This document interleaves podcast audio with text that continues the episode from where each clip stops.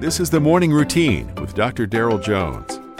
Morning Routine is a daily devotional podcast for those who are raising, educating, and growing the next generation. Okay, well, it is 2023, January the 9th. All the short weeks, all the holiday weeks, all the time off, that's behind us now. Chop, chop. It's time to time to get to work. We're into this thing now.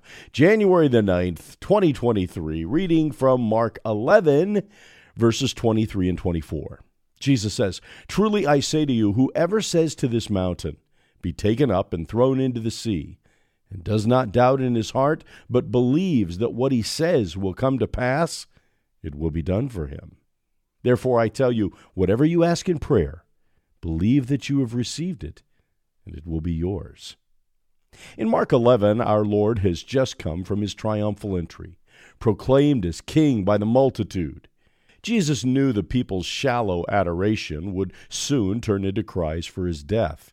He'll point out their hypocritical fruitlessness, their lack of faith, and reveal why their prayers were being hampered. He starts with the premise of having faith in God, or constantly trusting God, or live in the state of dependence on Him. Notice the attention directing framework of his words. Truly I say to you, and therefore I tell you. Mountains in Scripture represent something unattainable. We face mountains of discouragement, mountains of conflict, mountains of financial difficulties, even mountains of marital tiffs.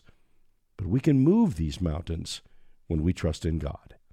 Having faith, believing, and standing on the promises of God manifests itself in a thousand different ways on a daily basis. Lack of faith is one of the greatest obstacles to prayer.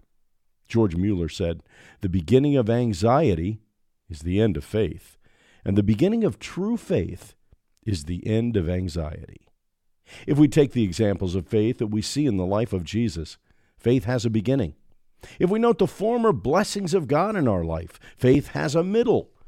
And if we pray the Word of God for the will of God to be wrought in others as well as ourselves, faith has an ending destination. May you experience that life of no anxiety that comes by simply trusting you've put your life into the hands of the Lord and He's got you. You've been listening to the Morning Routine, brought to you by the Herzog Foundation and hosted by its president, Dr. Daryl Jones. For more information, please visit herzogfoundation.com. To receive the Morning Routine as a daily email, sign up at morningroutinepodcast.com. See you in the morning.